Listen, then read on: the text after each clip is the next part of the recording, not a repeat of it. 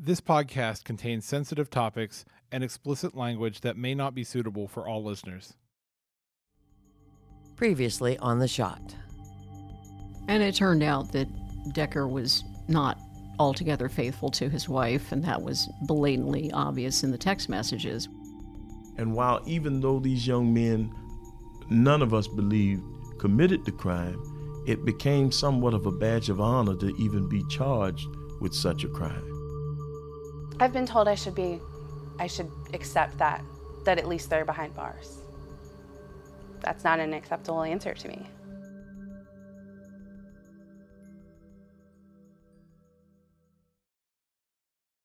What made you decide to request the autopsy report? Because I wanted to find out what happened.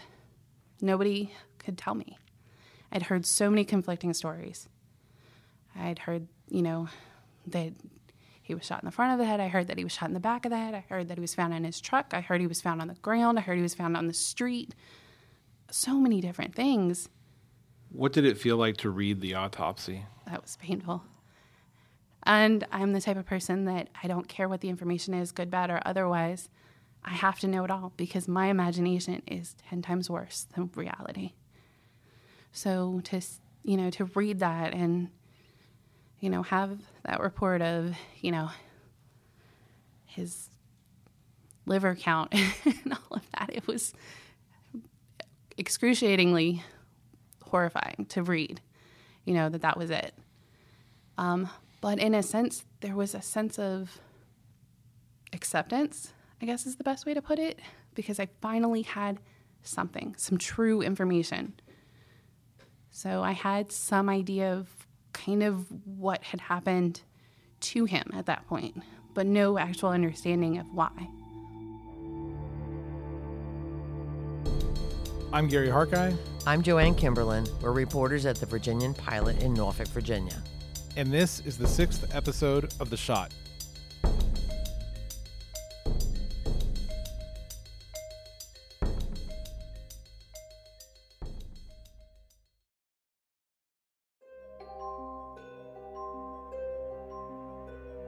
Since 2014, when the Victor Decker case collapsed in court, there's been no new information. Virginia Beach prosecutors and police declined to speak with us for this podcast. The only thing they've said publicly was said long ago. They believed Kareem Turner and Raymond Perry had indeed killed Decker. They just couldn't prove it. But defense lawyers say the real killer has gotten away with it.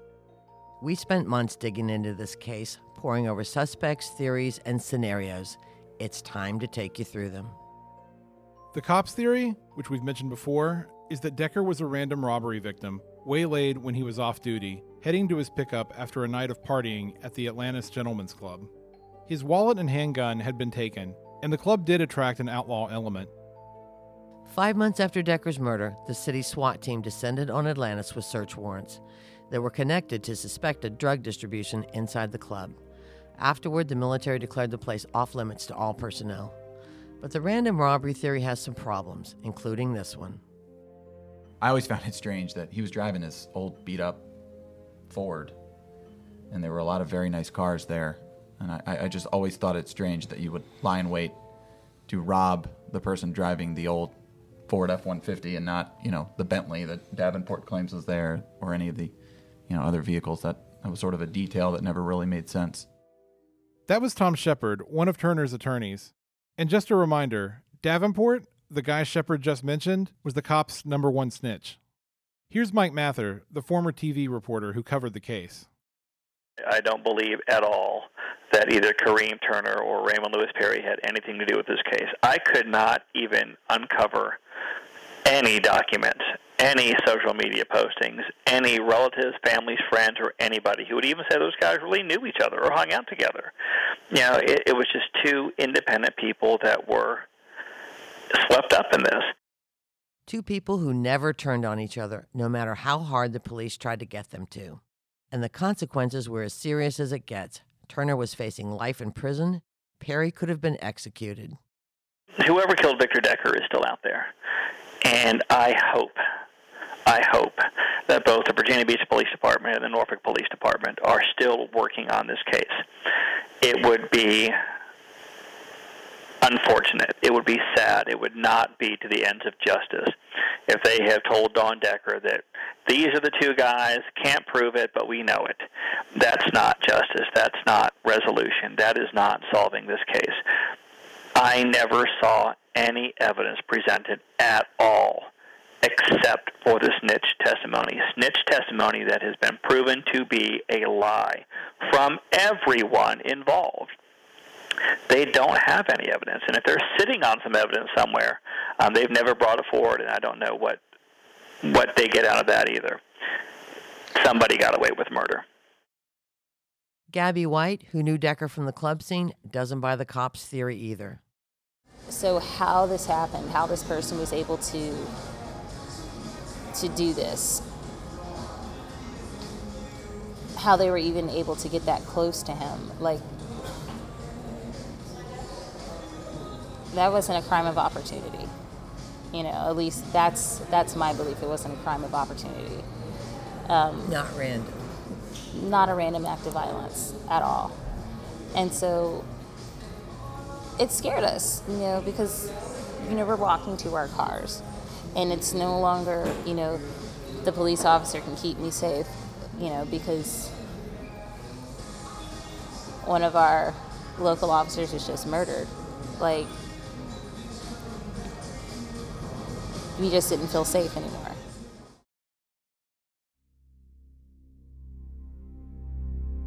The way Decker was shot haunted everyone.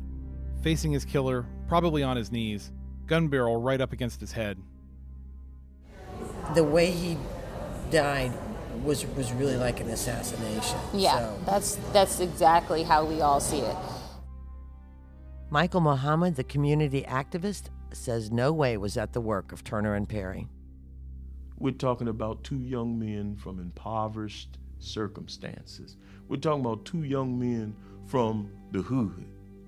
The most access that they've likely had to gun training is via television or video game. That's an execution. They even make mockery of the way young black men who have no training shoot, cop to the side, and it's an execution because people mimic what they see. And absent training, they're gonna do what they see on TV. And if you shoot like you shoot on TV, you never gonna hit anybody but an innocent person standing to the side. So the lack of training would say, no, that ain't no little black boy from the hood. If them young black boys had to kill that police officer, they would not have left his badge. No matter Why? wh- wh- why, that would be because that would be a badge of honor in the world that they live. Not that I would abdicate uh, the killing of a police officer. In fact, the opposite. But in that However, world, in that's a that ba- that world, would that would have been a badge of honor. It would have been something, and and, and in psychology, they would have taken it. Psycho- psychological profiles say they would have taken it. That's just what people do. Another theory jealousy. This is a clip from WTKR when Mather covered one of the preliminary hearings. Lawyers in a Virginia Beach court today said a murdered Norfolk cop had a darker side. Those defense attorneys said that it is possible that Victor Decker's off-duty life played a part in his murder almost three years ago. Investigator Mike Mather was in court today for those explosive statements and joins us now with more. And Mike, there were some bombshells today. Yeah, in open court, Kurt, lawyers defending a man accused of killing a police officer said the officer was not faithful to his wife on many occasions. In fact, according to the attorney, the officer was unfaithful the night he was murdered outside a beach strip club. We told you about that in episode 5. Decker's widow, Dawn, says prosecutors and police brushed it off to her back then. I mean, Detective Allen always seemed to shoot very straight with me, and but I have to kind of question, you know, is it more out of respect for me to not tell me certain things, or or what? I don't really know. They sure didn't talk about it publicly. But the truth was, while Dawn was out of town that weekend, her husband sent texts to a dozen women looking for sex, and he was successful with at least one on the day he was killed. It wasn't hard for beach cops to track that woman down. She was a Norfolk police dispatcher. When questioned, she admitted she'd been with Decker at his house that day. She cried, saying she was worried about losing her job. Also, she was separated from her husband but wasn't divorced yet. We can assume beach police checked out that husband, but it's unclear what other text trails they did or didn't follow. That's always bothered the defense lawyers. What are your thoughts on the idea that this may have been revenge for him sleeping with somebody's wife or something to that effect?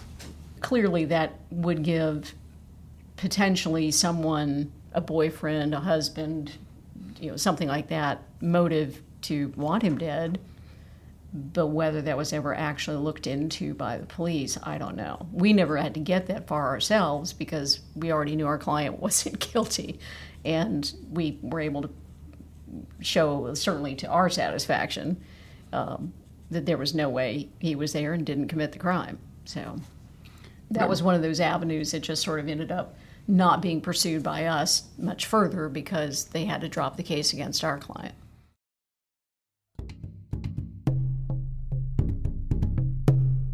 Other people, including Norfolk cops who worked with Decker, wondered if the murder could be related to his previous police work. Two people at Atlantis said they witnessed a brief confrontation between Decker and a small group of other customers. They'd heard it had something to do with an arrest he'd made in Norfolk. No one knew if the argument had any connection to Decker's shootout the year before.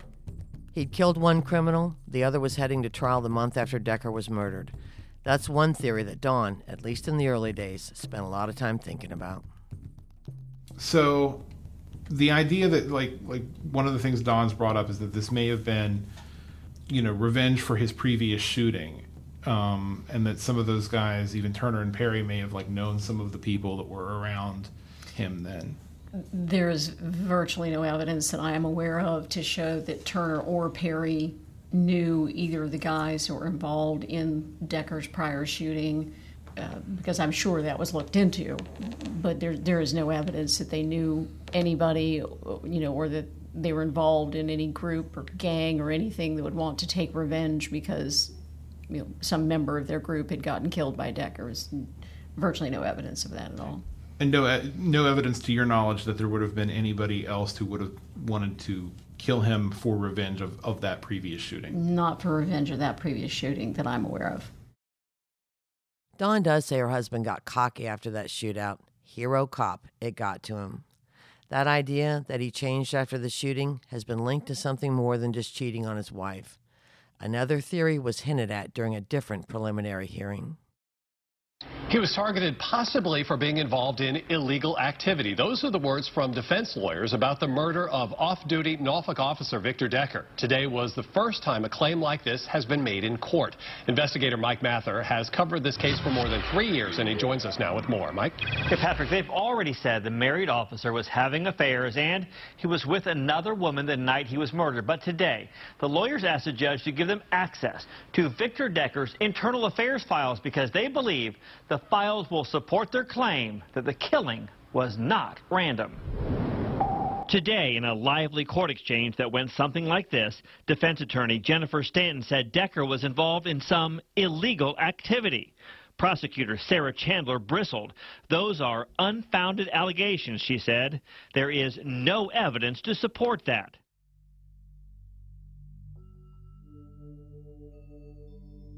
we've heard a lot of rumors about both Victor Decker being involved in both drugs or guns or both, selling them. Can either of you say anything about anything you found in your investigations in regards to that?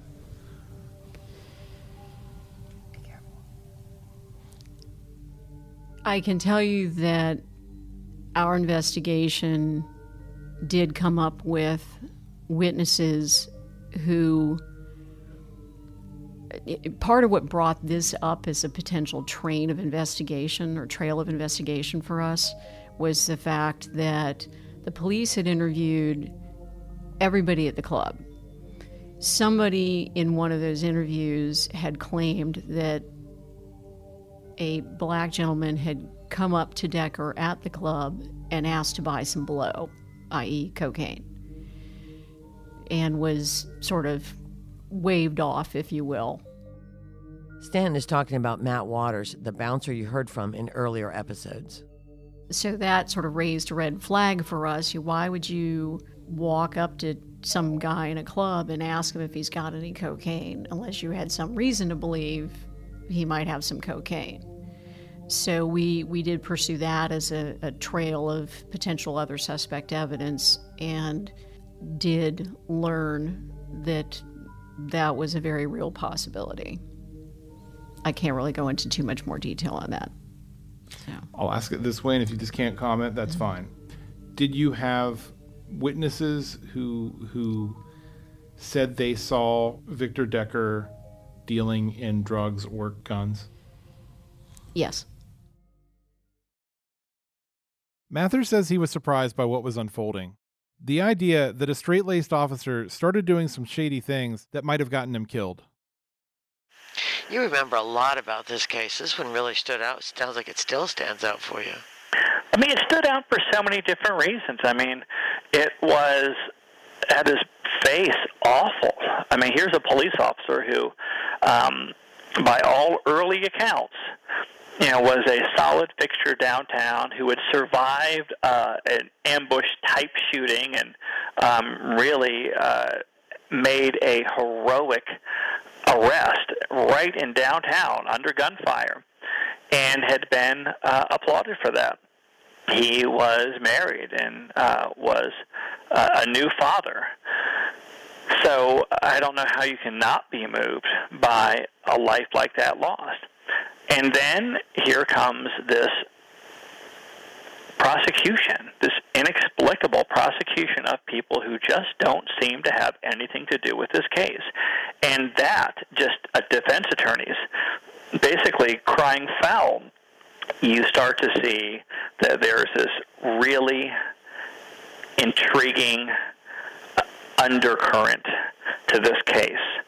And a realization that this police officer, whom people have held up as a hero and as a um, you know fallen officer, a fallen hero, um, actually had a very dark side to him that was only known to a few people. Dawn has a hard time believing her husband was involved in anything illegal, like selling drugs or guns he took off the street. Chris Amos, the former PIO for Norfolk Police, doesn't believe it either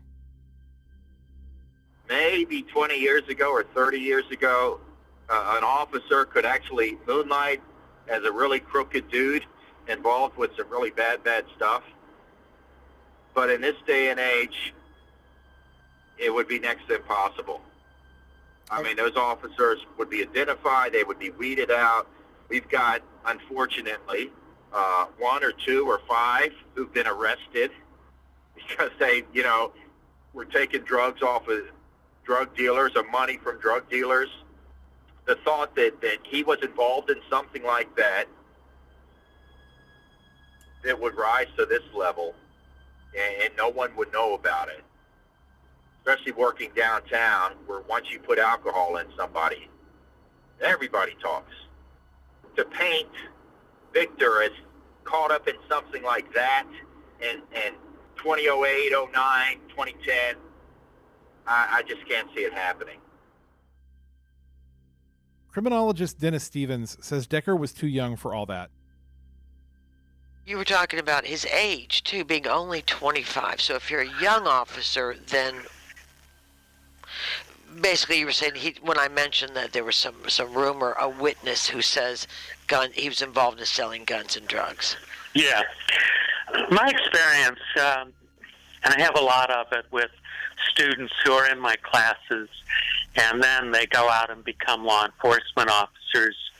Um, you know, when they're 25, 28, maybe as they approach 30, 32, after 10, 12 years, you know, at work, would they actually know who to unload drunk uh, drugs and guns to. You just don't know. The general public thinks the cops know everything, and they they don't. They're young people trying to make their way. And uh, an officer, he was just married, what, a year at that time? Yeah. Uh, 25 years of age. My, my God, the guy was riding a bicycle on duty. I mean, that was his job. That's how people knew him on the street. He was he rode a bike. Now, how is this guy going to know who the heck to sell drugs to? Steven says your average bad guy probably couldn't do what was done to Decker. Well, and to do the kind of killing that this was, this takes balls, right? You you're looking the person well, in the it, it face takes more that you're than going to it takes shoot. more than than balls. It takes experience. So, I mean, just because you have brass balls, you're not going to walk up to somebody that you know or you think is going to fight back. Particularly two o'clock in the morning. Is, does the dude, you know, is he carrying a weapon? I'd wait till he gets in his truck, starts his car, and then I'd grab him then, so that I get the truck. But uh, that wasn't even done. Nothing points to the direction of a robbery. This was, this was. I'm going to use the word an assassin. We sent Stevens a copy of Decker's autopsy, the close contact wound, the downward trajectory, the absence of any signs of struggle. What does that tell you about the person who killed him? we can make some assumptions. And the first major assumption that I could make is that that person knew Decker. I mean, there was it. This wasn't a random situation. It wasn't a robber. It, it wasn't some fly-by-night situation. This was somebody that knew him, who was able to put him on his knees. All indications of Decker is he would have fought like hell. He wouldn't have gone on his knees because he knows what that means. So therefore, uh, this person had to be in authority. I'm going to sit, I'm going to think in terms of a police officer. I'm going to think in terms of well, maybe this is just a big old joke, maybe. But whoever it was uh, was definitely his senior, and so I'm going to say it was a cop. So if it is another officer, um, or a military person, and we're in an area where there's a lot of that, It couldn't just be a typical military person. It has to be somebody that uh, you know was trained to deal with one-on-one situations. yeah, well, with personal combat, more like a, a you know, we have a lot of Navy SEALs, we have a lot of Military special police. ops, uh, military police, yeah, yeah. Yeah, special ops people wouldn't. They wouldn't leave. It's kind of a messy scene. They would never leave that. Oh, that makes sense. Okay, so very professional, someone with training, uh, maybe someone who was an authority figure, um, maybe some, very to Decker. Right to Decker. Um, personal, someone who knew him, someone he knew. Yes. The idea that the murderer was a police officer has come up again and again. Have you heard that anything about maybe the killer being another police officer? I'm- I have absolutely. I've heard several police officers say it. What have they said? I've heard several police officers say that another police officer killed him. Absolutely. Did they give you any reason as to Well, why? Several reasons, but and they went into it. But I'm, you know, the reality is that the man is dead. Well, help us out, man. We're trying to solve No, this thing. Yeah, well, you know, that's not my job. My job is this. My job is to give voice to the voiceless. Kareem Turner doesn't have a voice. And even though he can speak, he doesn't have a voice because he's been stripped of credibility. And my voice for Kareem Turner, though he is convicted of murder, he ain't convicted of this murder. And had he been handled properly when this murder take, took place, it may have prevented another situation from happening. What do the defense attorneys think about the theory that a cop did it? I can tell you that we, in, in all these major murder cases, especially when you know your guy didn't do it, and it certainly is not our job to prove who did, but we also had to face the reality that we may end up having to go to trial, and if there's any other suspect evidence, we want to know what that is. Because anything you can put in front of the jury to give them doubt, you want to make sure that you do. And in that vein, and during our investigation, we did come to the conclusion that not only could it have been, you know, a boyfriend, a husband, a father, whatever, who was just pissed off. Uh, it might have, in fact, been law enforcement related. But again, we ended up never having to pursue that much further because they had to drop the case against our client. Did you have any evidence that would have pointed it to a police officer? Not to a police officer, no. Someone related to law enforcement? I can't really comment any further. We ran some of the theories by Harvey Bryant, the retired prosecutor.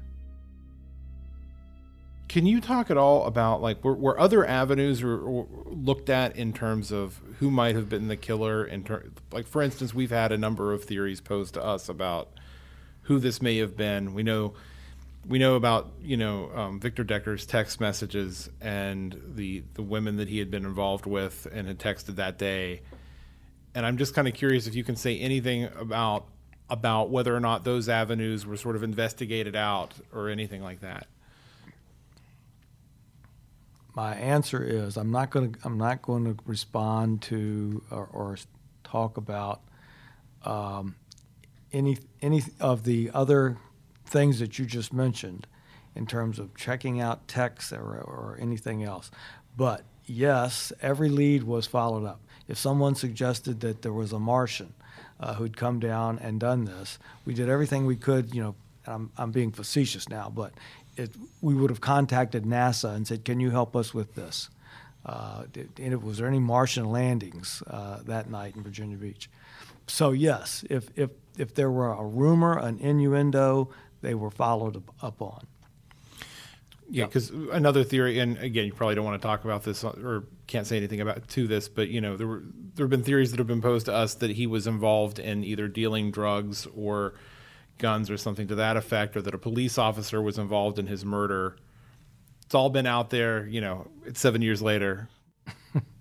well, again, anything that came up or was suggested was, I, literally came up or was suggested was followed up on.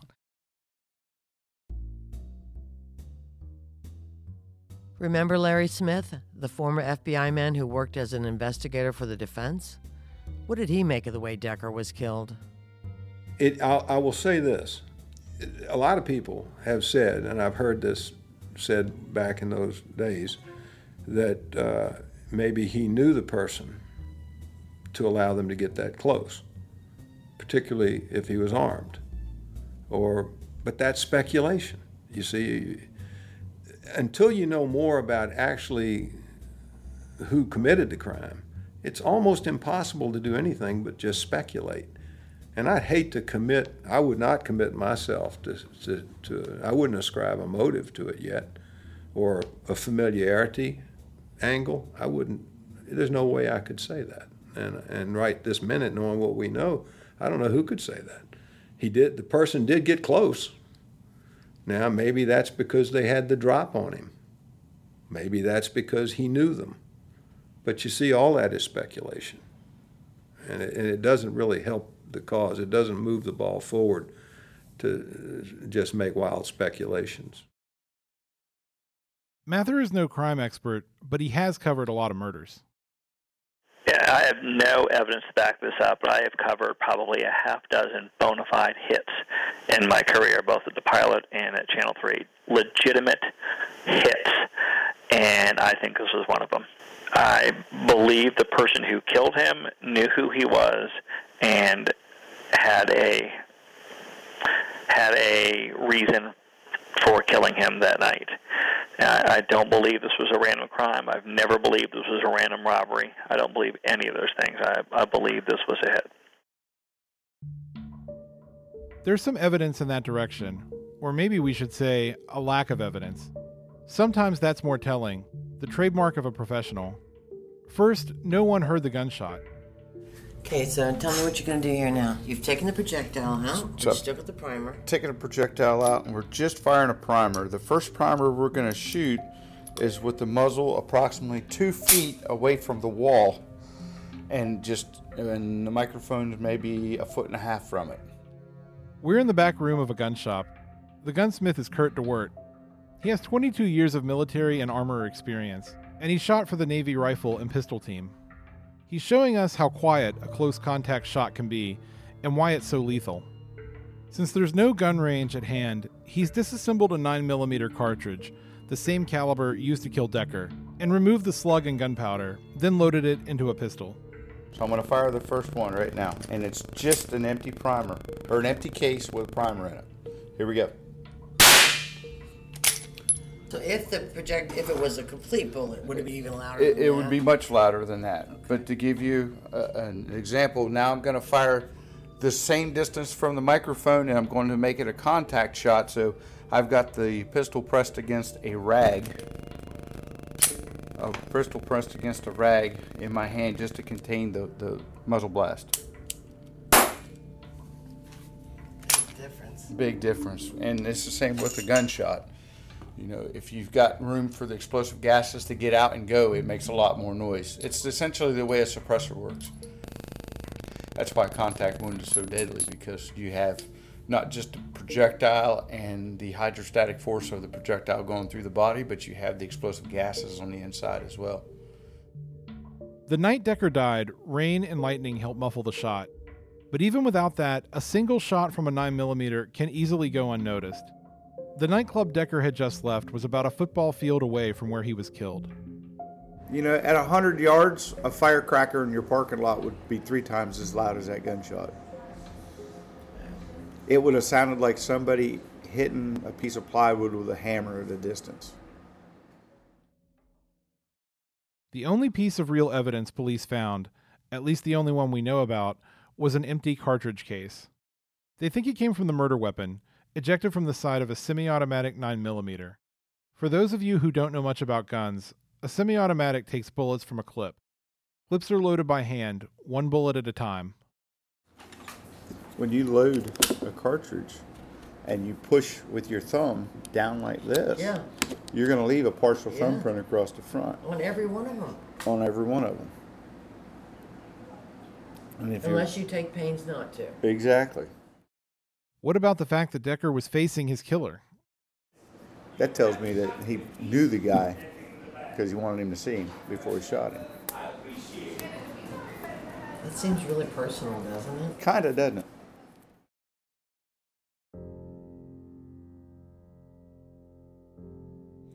you know there's so many uh so many so many people involved in this whole situation because you, you know you've got you got the prosecutors defense attorneys the turner and perry families mrs decker his wife um, it would be easy to kind of line people up on one side versus another if you really wanted to do that but what i've found in this whole thing is that there's not really there's like 12 sides there's not two sides because you've got people you know you've got his wife who i think who's a double victim, multiple.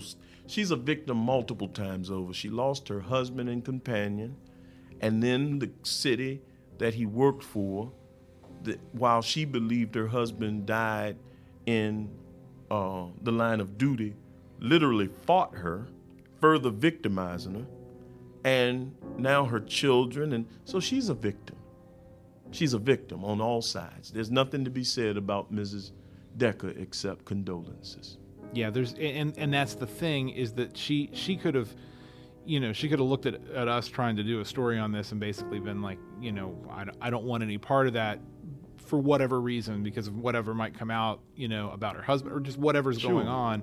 But you know, it seems to her like the biggest, the most important thing in all of this is that somebody figure out who the heck did it, who who killed her husband, and you know, Isn't it a, wouldn't it be a stunning revelation to find out that the very ones looking for her husband's killer could possibly be her husband's killer? Meaning, it may have not have been a black on blue crime. It may have been a blue on blue crime.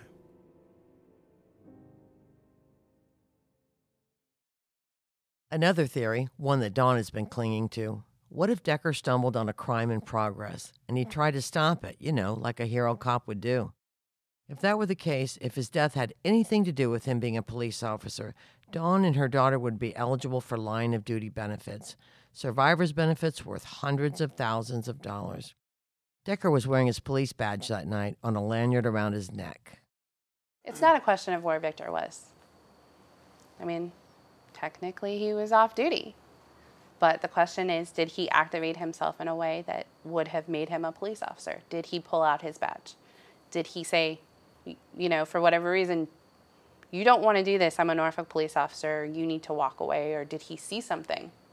And, or whatever. So, you know, I've heard the badge was out. I've heard the badge was in his shirt. I've heard the chain to the badge was broken.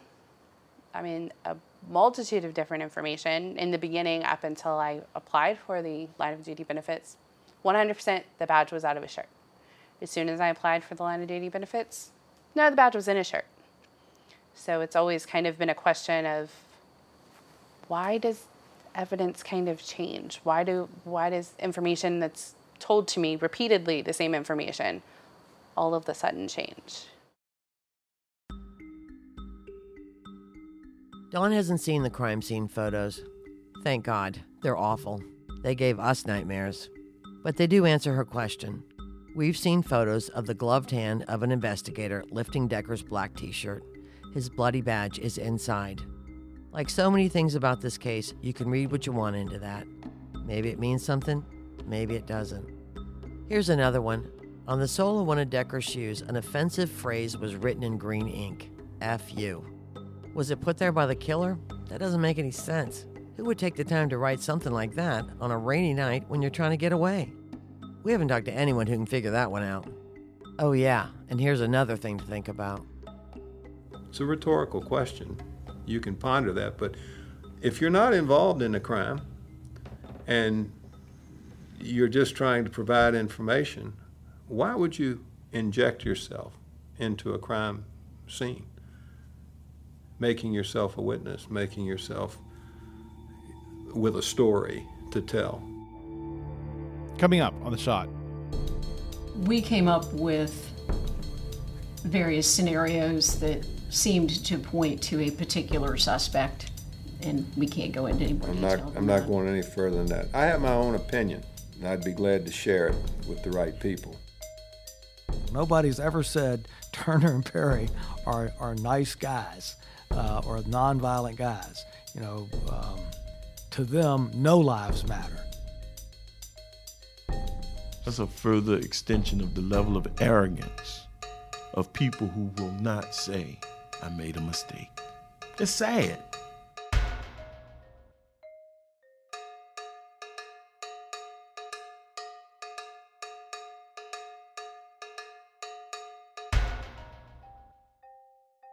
Thanks for listening. And if you like this podcast, do us a favor and go on iTunes and give us a good review. Five star reviews will help more listeners find us. The Shot was produced by Randy Greenwell and edited by Bill Henry, with special help from Josh Davidsburg. Music is by Kevin MacLeod at Incompetech.com. WTKR contributed TV news clips.